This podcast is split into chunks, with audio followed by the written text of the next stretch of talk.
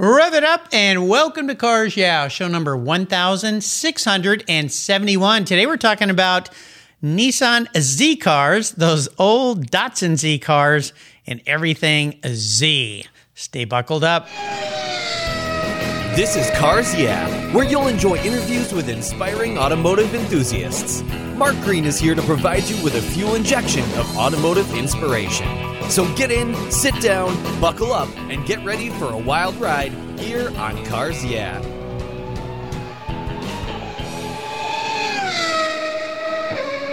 Hello, inspiring automotive enthusiasts, and welcome to Cars Yeah. Today I'm in Villa Park, California, not too far from Disneyland, actually, with a very special guest by the name of Pete Evanow. Pete, welcome to Cars Yeah. Are you buckled up and ready for a fun ride? I am indeed. All right, we'll have some fun here today. Now, before I give you a proper introduction, because we're going to be talking about a, a, car that's near and dear to my heart, I want you to tell my listeners one little thing that most people may not know about you. Uh, I lived most of my life overseas. Really? Whereabouts? All over the place? Uh, I lived in such lovely garden spots like Tehran, Iran. Oh, wow. I lived in parts of Germany. I lived in London. I lived in Peru and Argentina. Now, were you in the service or were you doing something different? My dad was in uh, the CIA. Oh, wow. A spook. Ah, okay. Wow, big very time, big time spook. Very interesting. Well, that must have added a lot to the rounding of your character because my wife lived in South America for four years. Her father was in the Marine Corps, and she said those were some of the best times of her life. She was in high school. She said it was just so much fun. It was different, unique. And even though in South America in the 70s, there was a lot of kind of goofy stuff going on, and they had to be kind of careful. They had bodyguards with them all the time and so forth. I would imagine that rounded you out. It gave you a whole new perspective on the world. Well, it gave me a yeah, it gave me a, a different perspective for sure. It, it gave me a, a, more appreciation for people. I'm just grateful that uh, that uh, we have uh, more than what we need in many cases because a lot of these countries were very impoverished. Uh, yeah. Iran, in particular, even Peru was at the time I lived there. I, like your wife, I. Um, I lived in Peru uh, in the mid 70s, and I was going to high school then. Yeah. And it was a time of turmoil there. We uh, we didn't have bodyguards so much, but they did have a curfew. You had couldn't be out after 7 p.m. because there was a lot of th- things going on. So it was a difficult time. And then we moved from there to Argentina, and uh, it was just it, it gave me a complete understanding of you know how relationships are important and how you know you could say something that's not right and it could be misconstrued. So it, it helped shape my character in many ways as a um, as a human being and also later on as a manager and dealing with people. You mentioned uh, your experiences dealing with people. And so that really had uh, an impact. And i also spoke farsi which is the native language of uh, iran. And of course i can speak uh, spanish. Uh, i spent you know many years down there and then uh, some German and French. So wow. you know, it, it, it was a good, uh, and we saw all of Europe. My mother was a great tour guide. I mean, she loved all that, and we'd you know take uh, tours of every country. So I saw all of the Middle East, all of Europe, and all of South America. So, well, I think it's an important thing for everybody uh, to do, and especially in the United States. Yeah, we have such an abundance here. Both my kids did time when they were in did time. That sounds bad. they didn't do time, but they got to spend some time in foreign countries during college with semesters away, and they both came. They both came back with a whole different outlook on people, things, appreciation for the things that they have here. And my son, in particular, spent some time raising money for uh, World Bicycle Relief for people who lived in rural Zambia.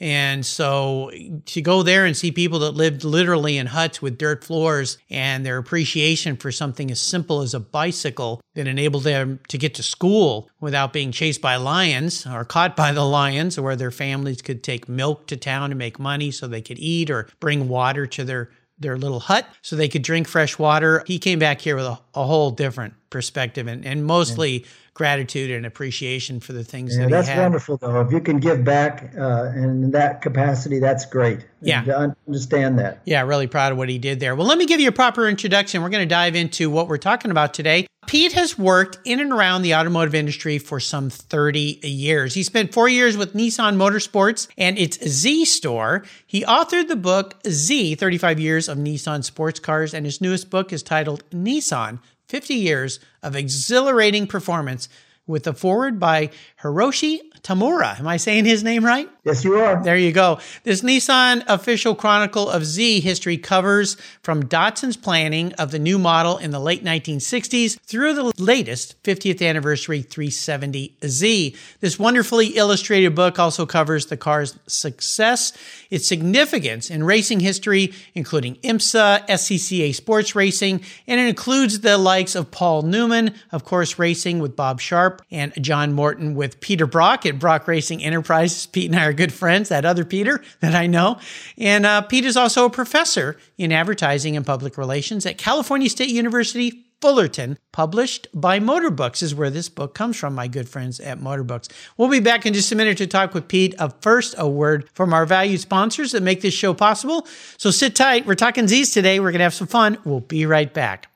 Did you know that Covercraft is much more than car covers? They offer protection for the inside of your vehicles as well. No matter what kind of vehicle you drive, Covercraft makes a floor mat, a cargo area protection product just for your vehicle. Their plush, custom fit floor mats turn any ride into something special. Their premier Berber custom floor mats, which are a favorite of mine if you want something very stylish and unique for your favorite ride. They also have Weather Shield floor liners that provide ultimate protection for heavy dirt, mud, snow, and slush. Their Carhartt custom cargo liners not only look great, but keep your rear cargo area and seats protected from the kids, the pets, or whatever's going on back there. Do you have a pet that destroys your vehicles? Covercraft has you covered for that too with a wide variety of pet protection options. Is your vehicle getting a little long in tooth? There's no better way to give it a new car look than with a custom fit floor and trunk mat. I replace mine every few years with something a little different just for fun. All your options are easy to clean, they secure to the floor, and they look oh so good. Don't forget your trunk too. Custom fit trunk liners for sedans, coupes, and SUVs are perfect to protect the factory carpet from all those things that can stain, tear, and damage your carpets. Check out covercraft.com for the huge number of styles, colors, and options that you'll love. And I've got a deal for you here at Cars Yeah. If you use the Yeah 120 code at covercraft.com, you'll get 10% off your Covercraft order on me. Go to covercraft.com, use the code YEAH120 at checkout and get 10% off today. Covercraft, they've got you covered. American Collectors Insurance. That's who now protects my Porsche Turbo, the one I call my Orange Crush. They've been protecting vehicles since 1976. With all the time, effort, and money you've put into your classic vehicles, do you know how much you would receive if yours was stolen, damaged, or totaled in an accident or a fire? Your regular auto insurance carriers won't tell you until after the claim, and more than likely, you'll be in for a rude awakening. With an agreed value policy from American Collectors Insurance, you'll be paid your vehicle's full agreed value. No surprises. So don't just hope for a fair claim settlement. Be certain and know exactly what you'll get with an agreed value policy. I shopped around and decided to protect my car with American Collectors Insurance. Give them a call today for a quote at 866 ACI. Yeah, that's 866 224 9324 and protect the ones you love. Tell them Mark Green at Cars Yeah sent you. That's American Collectors Insurance. Classic car insurance designed by collectors for collectors, folks just like you and me. All right, Pete, we are back. And before we dive into this book that you put together, I would love for you to share a success quote or a mantra, some kind of saying that's been instrumental in your life. I say it's a nice way to get the wheels spinning here on Cars Yeah. So grab the wheel, my friend. Okay, I've got two quotes for you. Great. So the first one is He who feared he would not succeed sat still.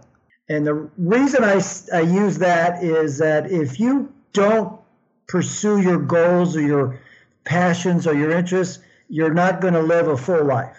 And uh, I have always, always wanted to be a writer. And, and that started when I was a newspaper editor in high school and just continued through college and, and throughout my career. And I've used writing as um, not only a tool, but as a passion in my career. And now I teach it. And I've been very fortunate to have worked with uh, Motorbooks in creating these two books uh, on, on behalf of, of Z owners or, you know, to, to promote the Z. But uh, it's really important to me uh, to, to follow your passion. I've also started uh, two businesses. One failed and one didn't, and one worked uh, for many years. And so, if you don't do anything, if you don't pursue those goals, you're going to be frustrated. Uh, my personal opinion. Uh, the second quote is He who has ears, let him understand how to listen. And that applies not only to you, Mark, but to anybody who's kind of in the business. And I started my career as a reporter. And I learned how to listen to people very quickly because, you know, you took their words and their story and you turned it into a story that other people wanted to know about. And that has carried me through life as well in being a good listener. And it's also made me a good manager of people, uh, listening to them and, um, and helping them carve their careers. And now, as a professor, it's uh, also uh, you know you have to be a good listener to uh, to my students. And you know, I, I, chose that quote partly to honor you because of what you're doing uh, with your career and what you have done in following your, not only your passion but uh, but being a good listener of all the 1600 plus uh, interviews that you have had. So I think that's a, a good quote. Well, thank you for that. That's very kind of you to say that. Uh, for me, this is fun. I get to hear all sorts of great stories. I always tell people what I do is like Forrest Gump's box of chocolates. I never know what I'm going to get, but it's always pretty tasty and it's always pretty enjoyable. And you're right. It's amazing what you can learn when you simply close your mouth and listen, keep your eyes open, your ears open. You know, that old saying about crossing the streets, so you don't get hit by a car that our parents taught us about uh, first. Uh, how'd that go? Let's see. First, look and listen before you cross the street. Use your eyes, use your ears before you use your feet. There, I got it. There you go. that was the one. And I like your first one as well. Uh, it reminds me of a quote a friend of mine when I lived in Southern California. I surfed. I grew up surfing and I kind of stopped for a while and my wife and I bought our first home, and the next door neighbors turned out to be the high school prom queen from my high school. And her husband was a very physically active guy. He was a doctor, a young doctor, and he played rugby, but he loved to surf. So he got me back into surfing. And there was one day we were out at a, a break in San Diego that's actually La Jolla, where I grew up. That's kind of a big, and it was kind of a big day. It was a little intimidating, called Black's Beach. And the waves can get very big there. And I was kind of, we were paddling out. I'm going, oh man, this is a big day at Blacks. And if anyone knows about surfing at Blacks, you got to be a little careful out there because it can, in a big day, it can wallop you. And I turned to take off on a wave that was particularly large and I backed off and I turned around and he was there and I said, ah, I should have taken that. And he looked at me and I'll never forget it. I, I'm still sharing it today. This was 20 years ago. He said, shoulda, coulda, woulda words of a loser, and he splashed me in the face with water. And the rest of the day, I'm proud to say I took off on every wave. I got walloped pretty good, but you're right. You can't sit back. You got to get out there and do things. I commend you for what you're doing. And I want to talk about this book because I've got a copy of it here sitting in front of me. It's very cool. It's got the, uh, old original Z, the orange car. So tell me, what is it about Nissan and the Z that inspired you to write these two books, but in particular the newest one. And tell us uh, a little bit about this journey you took on going back and walking people through the history of the car. Because I sat down last night and enjoyed going through the pages, and I went, "Whoa, there's some stuff here I didn't know." I, I love history, and so that was the first uh, the first incentive more than anything. But uh, you know, my time at Nissan was was very eventful and very enjoyable the Z store, which is the, the company or the division or the operation that basically managed the restoration of the Zs, was put in place uh, immediately after Nissan announced the the end of production, at least here in the or the end of import, uh, importation of the 300ZX, and they wanted to keep the Z name alive for various reasons. The two most uh, prominent reasons were that they always knew that another Z would come at some point, but Nissan was at that time financially struggling a bit. Struggling, yeah, that's a great word. Financially struggling. So they they were under the gun to to to cut as many costs, and the Z was not selling as well at that time. So they cut it, but they wanted to build a bridge to the next car whenever that would occur. The second thing was they also wanted to protect the Z trademark. Um, there are several other manufacturers who use the Z name in a car, and one uh, particular company manufacturer uh, was trying to get the Z trademark away from Nissan, saying that Nissan no longer had a car for sale in the United States. So this was a way, the Z store was a way to keep the Z name alive, and it also justified the fact that Nissan says we're still building Z cars here in the United States, and that was through this restoration program. And I was tapped to lead it and was very honored to do so. And I was very familiar with restoring cars, not Z's necessarily, but other cars. And so I ran the program. It was very ambitious to begin with. I mean, the goal was to build something like 30 cars a month. Uh, and it just, you just can't do that. You can't restore these cars that quickly. They, every one of them had to be done by hand. We had, at one time, probably 18 cars and body shops all around Southern California. And, um, you know, it was just difficult to maintain uh, we only had a skeleton crew on this. And so the body shops, many of them work at their own pace, so to speak. So I'm kind of whipping yeah. everybody into a frenzy to try to get these cars out of the body shop, out of the, you know, they, they all sat on um, uh, the, um, uh, oh my gosh, I forgot the, rotisseries? the word. Rotisseries, thank you. there you go. Uh, and so we'd ship the rotisseries on flatbeds from place to place. And we had Pierre Z, we had Datsun Alley, we had you know a couple of Les Kennedy, uh, a couple of people restoring these cars, but it was just you know, and it was it was not like an assembly line. So long story short, we ended up with about 37 cars before Nissan pulled the plug. Mm. And it was just purely a financial reason. The cars originally were set to be sold to dealers at $25,000. And I'll be honest with you, Mark, we lost probably $35,000 on each car. I was going to say they, it had to be twice or three times oh, that yeah. cost. Yeah. Oh yeah. And that's, you know, that's using parts that we pulled new old stock uh, we pulled out of the warehouse. So I eventually got it up to about $35,000 before the dealers were just screaming at me for raising it 10 grand, but you know, we still lost money every car. But yeah. what we gained from that was we had a lot of publicity.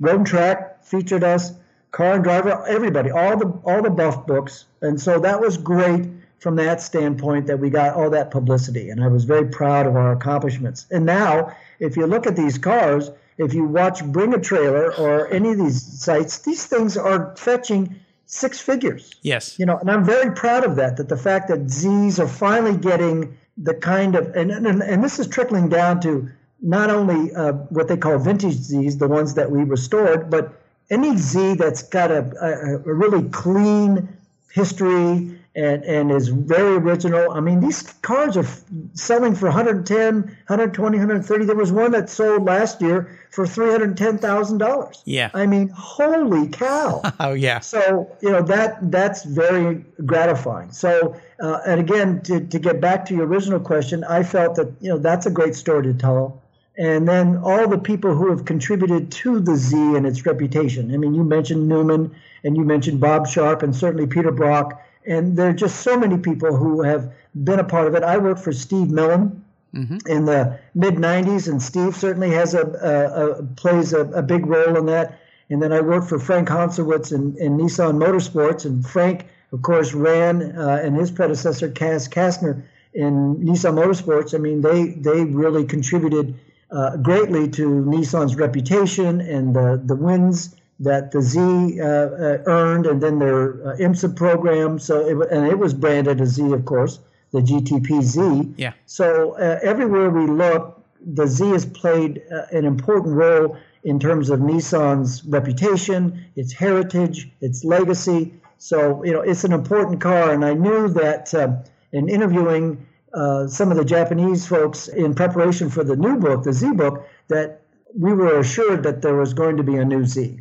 Yeah. Um, even you know they started working on it three, four years ago, and so and it finally got the green light, and and you know everybody's excited about it. I think the new car is going to be a, a real not only eye catching uh, in terms of appeal, but I think it's going to be a great performance car. You know, I just uh, got my latest copy, and it's not sitting in front of me here, but I think it's Road and Track has a picture of the new Z coming out. That's very retro esque. Uh, yes. in its look and feel. So I'll be very excited to see that. And of course, for for uh, you know kids like you and me who remember those back in the '70s and they came out, and then the later cars, of course, I mean, it's just one of those legacy type cars. And now you see these millennials and XYs coming into being at a point, point in their life where they can actually buy some toy cars or have some fun coming back. And of course, I believe Randy Nonnenberg bring a trailer. I think he has his own lime green Z car that sits right in his offices. He does. Yeah. It sits right in his office. Yeah. Yeah, right. absolutely. So, uh, yeah, it's great to see them come back. I'll make sure I put a link in Pete's show notes page so that you can find and get your hands on a copy of this. Uh, good friends at Motorbooks, of course, publish this book. They do great work. They brought me so many great people. I always ask my guests about a big challenge or a big failure they've faced. Now, this could be in the writing of the book, the research, or it could be a personal story. Doesn't matter so much, but as you walk us through this, what we really want to learn here, Pete, is what was the lesson learned so that you could come out positive on the other side. So take us on a little Z trip here. Okay, it's not necessarily Z, but it, it's one where I, I followed my passion. So I had a, early in my career, I started out in publishing uh, out of grad school, and I worked for a weekly trade magazine, and uh, I really did well, and I moved my way up the uh, corporate ladder, so to speak. And five years in, I was actually the publisher of the magazine and I was very proud of that achievement. And I, you know, lived in New York at the time, or had lived in New York, and I had just moved to Denver because that was the corporate headquarters. Well, unbeknownst to me, unbeknownst, there were five other publishers as well of other magazines that this communications company owned. Unbeknownst to us, the president sold the company. He uh. sold it for big, big money. Yeah. And so all five, all six of us who were publishers, senior staff, as well as senior staff, were broomed out. I mean, in one day.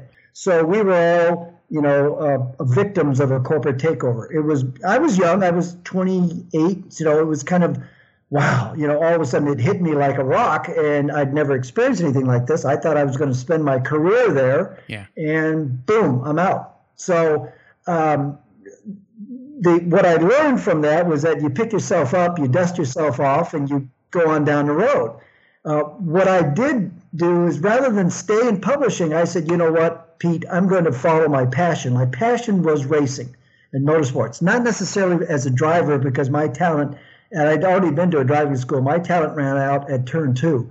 So um, instead, I decided I wanted to get on the event or publishing or production side. Well, uh, fate had it that uh, the Sports Car Club of America was based right there in Denver, in Englewood. Yeah. And so I went over there and interviewed for a marketing manager's position and um, I had never been in motorsports, but I'd been in sales. I'd been in in marketing to some extent, and so they hired me. Um, I actually interviewed with Nick Craw, who was the president at the time.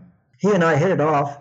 Uh, we had similar backgrounds. Not, I mean, I'm not wealthy like Nick. I mean, Nick came from money, but uh, the thing with uh, Nick was the head of peace of the Peace Corps, and so you know we hit it off because I'd lived overseas he'd been, you know, spent a lot of his time through uh, his role as the head of the Peace Corps overseas. So we just kind of connected really well right there. And he hired me. And um, boy, I was just so proud to be a part of SCCA. And I was part of the pro racing department for two years. And in those two years, I ran the Trans Am and the Escort Endurance series, and then the uh, uh, the race truck series that was sponsored by Coors, the, the little mini race trucks. Yeah. Oh yeah. And that was great. And what it did is that it built up immediately a huge network of people. You know, and, and motorsports is a very small community. We all kind of all we do is we change the logos on our jackets, but uh, to work for another team or for another group. Yeah. But we all stay within the sport. Most of us for for many many many years. Yeah.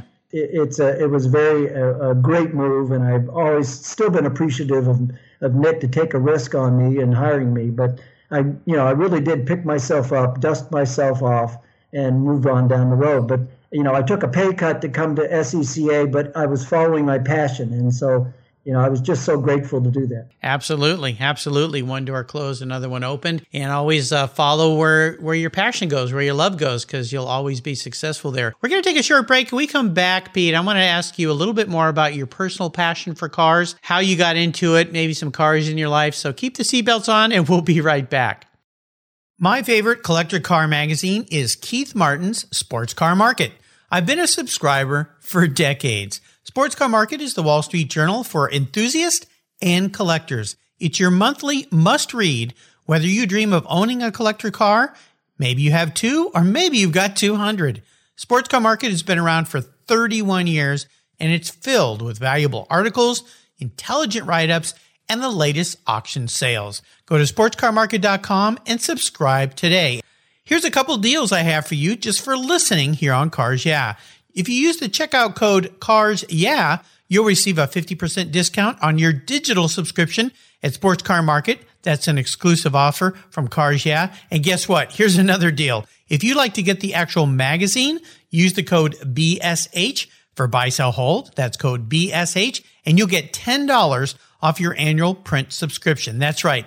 $10 off. Both of these are exclusive offers here at Cars Yeah for Sports Car Market Magazine. Just go to sportscarmarket.com and get your deals today. So, what do you do after running a race team for 27 years with over 100 podiums, multiple Daytona wins, and a win at Le Mans? Well, if you're racer and the Racers Group team owner Kevin Buckler, you found Adobe Road Winery. Located in Petaluma, California, he and his team have created a winning combination with the Racing Series. Four ultra premium red wine blends that are in a class of their own. Like racing, these wines comprise of art, precision, engineering, science, all wrapped in a whole lot of fun. You can choose from four blends titled Redline, Apex, Shift, and the 24. Today I'm going to talk about the 24. This wine earned 91 plus points from Robert Parker's Wine Advocate. It's a dark, spicy, and velvety blend with ripe blue and black fruits and very smooth tannins. The label features a three dimensional full metal chronograph in a bright gold finish that pays homage to the Daytona Rolex winners receive at Le Mans. The racing series is a fantastic gift for the ultimate enthusiast in your life. And I've got a deal for you today. If you use the code CARS, yeah, all one word, all in caps, when you're at the adoberoadwinery.com checkout, you get $10 off any purchase of wines from the racing series. Your wine ships promptly and arrives quickly right at your door. Use the code CARS at checkout to get $10 off your purchase of the racing series today. There's always a seat at the table for excellence with the racing series. Go to Adobe Road Wines today and use the code CARS at checkout. Cheers! All right, Pete, we're back, and I'd love for you to share a story that instigated this passion that you have for cars, that pivotal moment in your life when you knew you were going to be a car guy. Uh, it goes back way back. Now we're trickling down 60 plus years to when I was about, you know, two. And um, my uncle, uh, my mother's brother, Uncle Bill, uh, who was a passionate car freak himself, uh, he worked for the Bureau of Public Roads and so he was an engineer. He built bridges all around America. He loved cars and he loved matchbox cars. And, and, and he had two daughters.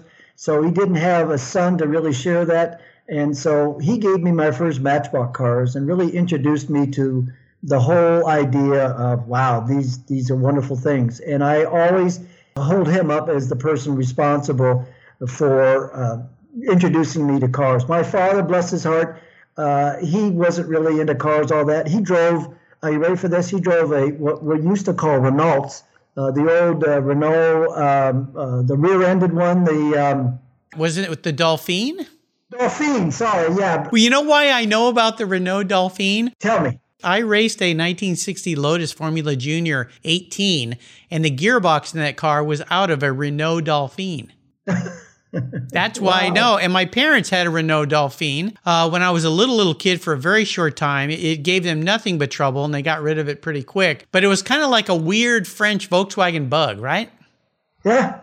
And he had two of them. Two. I mean, I never, he had two of them. I mean, he saw, he came home one night. He says, "I sold the Renault," and, and we called them Renaults back then because we weren't yeah. French. Yeah. But we he called. Well, we hadn't been to France yet. But he's my my mom. I remember going, "Oh, thank goodness you sold it." She said, "What'd you get instead?" He goes, "Another one." and I remember that we lived on a hill, and he parked the car so that when he started it, it would roll downhill, so he could dump the clutch to yeah, get it started. He could bump start it. Yeah. Well, that's So you know, yeah. but uh, so he was didn't know much of it, but he did get he loved rear engine cars because he bought a a, um, a Corvair after that. So Oh. I mean, the man just had a certain fixation. But uh, my uncle really introduced me to uh, to motorsports or to cars, and then it just kind of moved on from there. And then living overseas, there wasn't a whole lot to you know you couldn't watch races or anything. So I subscribed to all the car magazines. It's, Yeah. You know, from starting from age ten probably, I got subscriptions to all the big four. You know, and and and Sure. uh, and certainly that started everything from there. And it's been a long, a long, fun long road journey. since. Yeah, absolutely. journey. What was the first really special car that you actually owned? Uh, the first one that I owned that was special to me was one was a Porsche 944. Oh, cool. and um, uh, it had just come out. The 924 was okay, wasn't, but the 944 with the flared fenders, and it just was a beautiful car. It was 1983. I had just gotten uh, um, this promotion uh, to publisher. I got a nice bonus, and I went down to the Porsche dealer and bought it brand new, twenty-five thousand dollars. Wow. twenty-five grand. It was a lot of money in 1983. Oh, yeah. And I blew it all on a on a 944. Loved that car. I had an alarm, you know, a nice five-speed, beautiful car, uh, basket weaves, you know, and I kept that car for a couple of years. And then when I made the move to California, I drove it to California, and I got an offer from a guy who wanted it right then and there, and I sold it. Well, then there it went. Well, the 944 was such a unique car when they came out. That 924, of course, was a bit anemic, you know, but it was uh, kind of fixed, filled a niche there for Porsche. But the 944 definitely came up, and those have really come back as collectible cars these days. And they were super successful in the racing series where they ran those cars for years. Yeah. I mean, way more successful than most people remember. They ran them. Uh, they ran turbos in the Trans Am series. Oh yeah, yeah, yeah. They were great. They're very successful. Well, I'm going to get into your head a little bit here, Pete. If you woke up tomorrow and you were a vehicle, manifest as a vehicle, not really so much what you want to be, but how you perceive your personality as a vehicle, what would you be? Uh, I would be uh, one of three. So I've, you know, I'm a multi-personality kind of guy. But uh, the Okay. first one would be a Series One Jag, Oh, and the reason why is that it's sophisticated, which I kind of consider myself, but also unpredictable. Okay. Yeah. It'll stop and start on at any day, at any moment. So I'm kind of like that too. There's days like that. The other one would be a '57 Chevy because I kind of consider myself, having been born that year, as an enduring classic. So that one, and the last one would be a 240Z, predictable, yeah. durable, and rising in value. Okay, I like it. Those some great answers to that question. Awesome. All right, well, we're going to enter the last lap. I'm going to ask you some questions, get some quick blips of that Z throttle or that Chevy throttle or the Jag throttle, whichever car is running that day.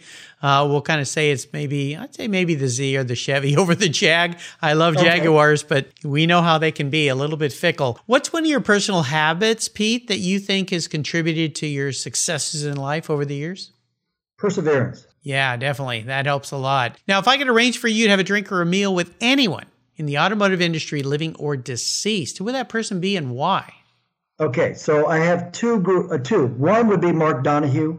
Just really love that man. Yeah. Um, I had the pleasure of meeting his son, David. Oh, wow. Um, and that was certainly uh, an honor and a pleasure. But uh, I always followed Mark Donohue's career and just was ecstatic when he won the, the Indy 500 and, and devastated when he passed away, you know, in 73. So Yeah. I would love to sit down with him and talk to him. The other people that I would like to have dinner with or a drink with would be Ford's Whiz Kids. Uh, we're talking about Bob McNamara. We're talking about uh, uh, Tex Thornton, Arjay Miller, uh, Edward Lundy. All these guys went on to have uh, incredible careers. Some of them remained at Ford. Uh, and then, of course, McNamara went on to work for both Kennedy and LBJ Yeah. uh, as de- uh, Secretary of Defense. But just a incredible bunch of guys. They all came out of uh, World War II together. They were all Army officers, and they all came in mass. Ten men in mass came over and were hired by um, uh, Henry II uh, to work for him at Ford. That must have been a, a, group of people. That must have been an incredible lunchroom there at Ford with those guys sitting no there talking. Oh my gosh. How about when it comes to automotive advice someone else has ever offered you? What's the best thing you've heard? You know, I worked for Steve Saleen for a while. Oh, and. Um, you know, Steve's got a lot of negativity surrounding him, but one of the things I did learn is that he was an incredible marketer. He really knew how to market things. We used to call him the Roger Penske of showroom stock, but his his focus was always on marketing, always on image. Image is everything, but it was always on precision and perception. Um, I'll give you a great story. Uh, we were at Portland, and uh, I got there early, and I worked. I was working for him, and we set up the motor uh, the the big uh, tractor trailers, and they were kind of together, but we were parked a little bit on a hill, and so it was a little. Uh, we couldn't get them right together. And Steve came and saw me and said, "You need to move those trailers." And we said, "Why?"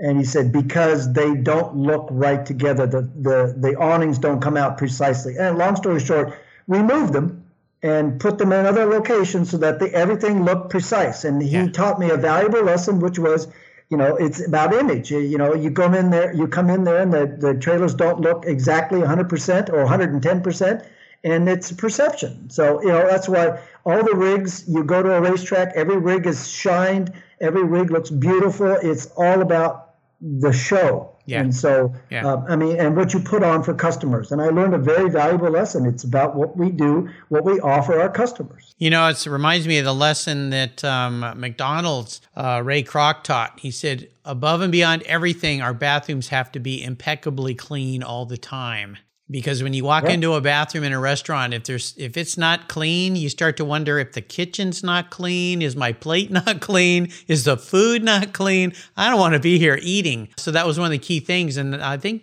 mcdonald's were the first ones to start those uh, check off things and they had them in the bathrooms. How every mm-hmm. half hour their bathrooms were checked and cleaned so that people and you know to this day when people go on road trips McDonald's is where they stop to use the bathroom, and you, while they're there, they might just buy some food. So uh, yeah, you're absolutely right. Yeah, it, it's it's that trust level that's really important. Yeah, uh, it's appearance, it's it's perception. You know. Yeah, absolutely. Now, how about resources? There's so many great resources for us these days. Is there one in particular that's a go-to for you? You'd like to share? Well, you mentioned him earlier, and uh, the, one of the best resources to me is Peter Brock. Yeah, great guy. Peter Brock is an icon. It has been a, a personal honor for me to get to know him a little bit better during the writing of this book. Mm-hmm. Um, he's been very gracious to me. Uh, he's posted pictures of him uh, with the book on his website, and, and, and I really appreciate that. But, you know, he's just done so much, not only for Nissan, but for the automotive industry. And look at his Aerovault trailers. I mean, he's just what an incredible genius he is. And I think he's an inspiration for many people because at his age, he's still out there signing autographs, meeting people, has no hesitation to do that. Uh, doing well. I hope he lives for another hundred years because uh, he's just such a, a, a great symbol of our industry. He really so is. I, I, take him as as one, um, and then the other one we we talked about uh, Randy Nonnenberg. I mean, look at what he's done with Bring a Trailer. And uh, what a great uh, tool that is. And, and, I think a lot of people look at that every day. I've sold a couple cars on there. And so it's become a, a nice community uh, for people. I've had Randy on the show a few times. I always tell him, "You're you're you've eaten up a lot of my life, buddy. Uh, looking at cars I didn't even know I wanted to buy. No yeah, and kudos to him for uh, selling that brand to Hearst. I sure hope they don't blow it uh, and mess it up. We'll cost, keep our fingers crossed. And yep. of course, Peter's become a good personal friend. I've known him for a long time. He used to live up here in the Pacific Northwest. Yeah, he, right. I remember that. He and Gayle, and uh, he's been a guest on the show here many times. And it's interesting. People should go back if they missed my talks with Peter. Listen to him because he's been involved in some very unique things including hang gliding business. Right. Where he set world records with his hang gliding design. So, yeah, talk about genius. Definitely, he's one of those guys that we hope we have around for a long time. I mean, he started that sport. Yeah. in the 70s. Oh, I know. So yeah. really, really uh, a prominent uh, uh, force in that industry. Yes, And I it's agree. so interesting. You know, I used to talk about surfing at Black's Beach. I used to sit out there in the waves and watch the hang gliders along the cliffs at Black's uh, in San Diego, uh, sailing back and forth, back and forth. It's something I never really did, but I'd go up there and watch them do that uh, from time to time and think, man, that must be pretty cool. And little did I know, I was probably watching many of Pete's designs back then when I was a kid. Well, I always ask my guests to share a book. And of course, the book that you've written here, actually, both books I'm going to put uh, listed on Pete's show notes page. Uh, the current one, Nissan 50 Years of Exhilarating Performance. You need to have both of these in your automotive library. I do. They're awesome books. You're going to be really happy with that. And I'll put links to how you can buy them. Uh, is there another book that maybe is written by someone else you might want to share today? I would say anything by Peter Egan. Ah, yeah. Uh, I miss him. I miss reading his uh, columns in Road and Track. I mean, wonderful writer. Uh, Matt Stone is another favorite of mine. yep. Uh, I just love all of his works. I'm a big Steve McQueen fan, and he's certainly become the uh, historian for the McQueen estate or the, the whole family and has done a great job there. So both of those are great reads. Uh, you know, they're just, you know, and, and Matt was with, I believe he's still with Motor Trend and, and he's, Yeah. you know, written, you know, just thousands of stories over. I was reading him before I really got involved in, in motorsports. So those two gentlemen are, are favorites of mine. Matt's been a guest on the show here. Peter, I think my first book I bought of his was Leaning. Leanings, Yep. I think it was called. Yeah. Tunings, yeah, I yeah. that. And uh, I was just uh, last night, night before last, looking at a new book about uh, Steve McQueen by Matt Stone. So uh, both great books. I'll make sure I put those listed on Peter's show notes page. All right, Pete, we're up to the checkered flag. And this last question can be a bit of a doozy. I'm going to buy you a collector car today something fun, but there's some rules to this game that might make your answer alter a little bit. One is you can't sell it to buy a bunch of other cars with. That little trick's off the table. So whatever you pick needs to tick a lot of boxes and you got to keep it. Uh, but here's the kicker it's the only one collector car you can have in your garage. So you need to choose very wisely. So, what am I buying you today, Pete? Uh, you're buying me a Ferrari Dino. Oh, okay. Well, I'd be happy to do that. One of my favorite Ferraris, even though Enzo didn't like calling it a Ferrari, he called it a. Dino. But so, aside from the beauty, in fact, that's the first Ferrari I'll say I ever drove was a Dino. Uh, back when I was a kid and I was detailing cars, a client of mine had one, and he was nice enough to let me ride th- or drive that car back from his house down. Uh, I think he was living down actually in Bird Rock uh, in La Jolla, and then I would ride my bike down there and then drive that back to my house the long way. I always went over Oh, sure. over Soledad Mountain and down Hillside Drive and back around. What is it about the Dino you love so much? I just love that curved window in the back. That's probably irreplaceable. I mean, uh, boy, you don't want to get that punched out because that's going to be hard to find. But I just love the way it looks. I love the the headlights, just the just the the the, the compactness of the car. You know, I realize that it it never really had the Ferrari name on to it, and uh, you know, I kick I'm kicking myself because the car was at one time maybe sixty thousand dollars or Yeah. or less, and now it's triple or quadruple. No, it's probably Even more than times that? yeah, six times that. Yeah. um, and so you know, it is what it is. It's just a classic car. I just love that era uh, of uh, of uh, design and, Yeah. and just um, just a nice car. They're so beautiful and driving them, those big fenders bulging out in front of you. I mean, I just remember as a kid, it was like driving a go kart almost. And, you know, that, that engine wasn't super powerful, 2.4, but it had enough oomph for that little car. Very simple cars, pretty basic cars, not really built that well, but oh my gosh, they're sexy. They look good. Now, they came in a lot of really, really unique colors. In fact, many of those colors remind me a lot of the Z colors they Yeah, came out. So that I get you the right car here today, Pete, what color would you like that Dino to be? Boy, either yellow or maybe the blue. Oh, yeah, two gray colors. Well, you know, they came in that beautiful yellow, fly yellow, the Por- or that Porsche. And they had a signal yellow. Uh, the Ferrari did that was so magnificent. So I'll see what I can do about that. Yeah, some of the colors that those cars came in were just stunning uh, and very cool for the period. And if you're being really uh, um, generous today, uh, uh, you could throw in a Porsche 917. Oh, I could. Oh, wow. Okay. Well, you know, if I buy you two cars, uh, two cars, Pete. I got to buy, go back and buy a lot of cars for a lot of oh, people. Okay, so I'll stick with the Dino. Yeah, I think you'd look pretty good in that thing. I think that'd be pretty fun. Well, Pete, you've taken me on a fun ride today. This has been great to get to know you better. I want to thank you for sharing your story. A big shout out to Steve Roth at Motorbooks. He sent me so many great authors of their books. So thank you, Steve, for connecting me with Pete today. Now, before I let you go, could you offer our listeners one little parting piece of wisdom or guidance from the professor's mouth before you rip off down the coast highway in that Ferrari Dino?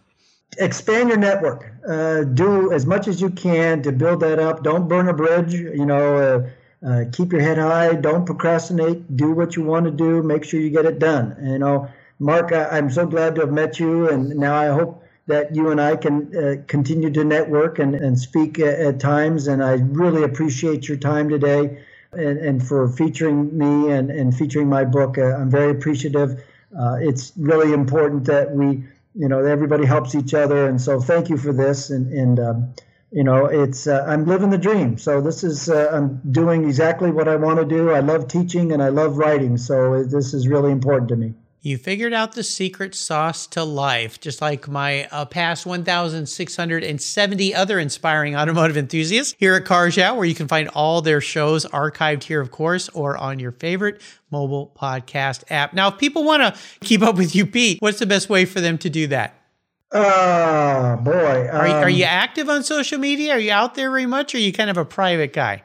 Yeah, I probably should be more active on social media. I I, I don't really have an Instagram page, but um, you know what? I you have inspired me to probably create one. So, okay, there you go. Uh, I'll, I'll I'll put that together. You know, every author should have a, a foundation, so to speak, and so it's probably time for me to do that, and I, I'll, I'm, I'm going to um, um, going to give you credit for that, and I'm going to start it up today. All right, well, good. Well, he'll let me know that, listeners. I'll make sure I put a link to that so you can all go there and follow him, so he can have some instant gratification from people that are paying attention to him on Instagram, which is always fun. We all like to have some people pay attention to us. You can find everything on Pete's show notes page on the Yeah website. Just go there, type in Pete, last name E V A N O. W, and you'll find him there on the Cars Yeah website. Hey, Pete, thanks for being so generous today with your time and your expertise and your enthusiasm. Love your new book and your old book. Until you and I talk again, my friend, I'll see you down the road. Take care. Thank you. Thank you. Let's take a pit stop from the conversation and talk about my charity of choice here at Cars Yeah, America's Automotive Trust. America's Automotive Trust is a group of like-minded nonprofits working together to preserve and promote car culture across the country. Together, they provide scholarships and grants to aspiring technicians and restoration artists. They provide youth education programs and bring communities together through auto related events, car shows, and drives. One of those nonprofits is very near and dear to my heart because it's right down the road from the Cars Yeah headquarters. It's the LeMay America's Car Museum in Tacoma, Washington. One of the world's truly great automobile collections and one of those must see bucket list destinations for car people like you and me. If you haven't seen it, I hope you make a trip soon. And if you have seen it, it's probably time to visit again. To learn more about this fantastic museum, go to www.americascarmuseum.org. And while you're there, you can donate to help them keep their engines running. That's www.americascarmuseum.org.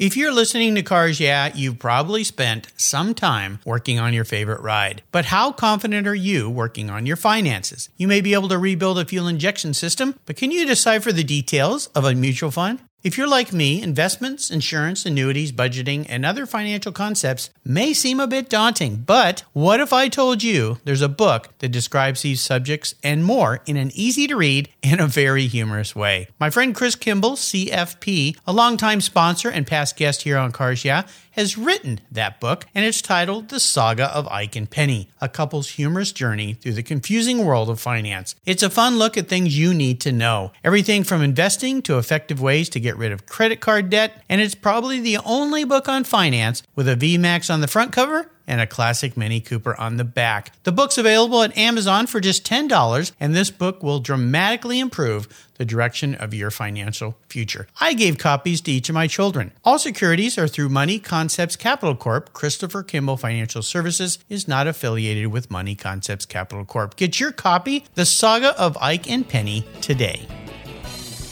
Thank you so much for joining us on today's ride here at Cars Yeah. Drive on over to carsyeah.com to find show notes and inspiring automotive fun. Download your free copy of Filler Up, a fun book filled with gorgeous photographs of fuel filler fun, including quotes from more inspiring automotive enthusiasts. Download your copy today, and we'll see you next time on Cars Yeah.